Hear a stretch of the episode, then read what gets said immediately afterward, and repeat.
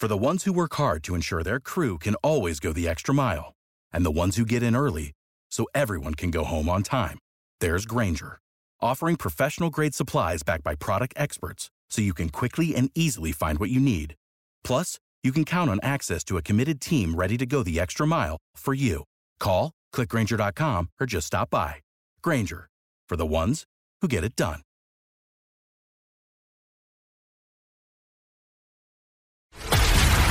This is a News.com news flash.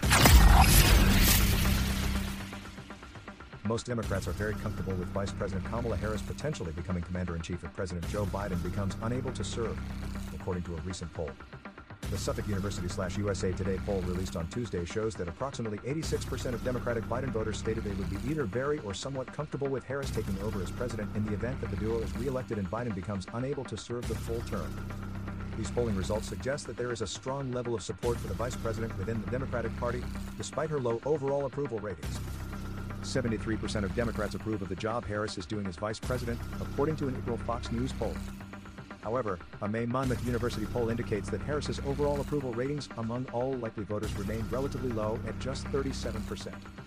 Additionally, concerns about Biden's age and health continue to be raised, with 37% of Democratic and Independent respondents to the Suffolk poll stating that Biden's age makes them less likely to vote for him in the next cycle.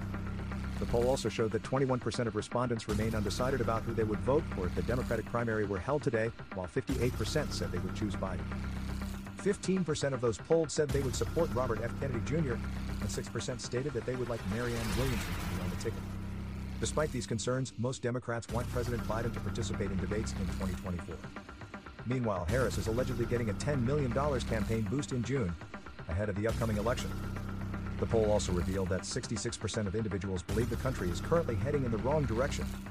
The Suffolk University slash USA Today poll was conducted from June 5th to 9th, with a margin of error of plus or minus 3.1 percentage points.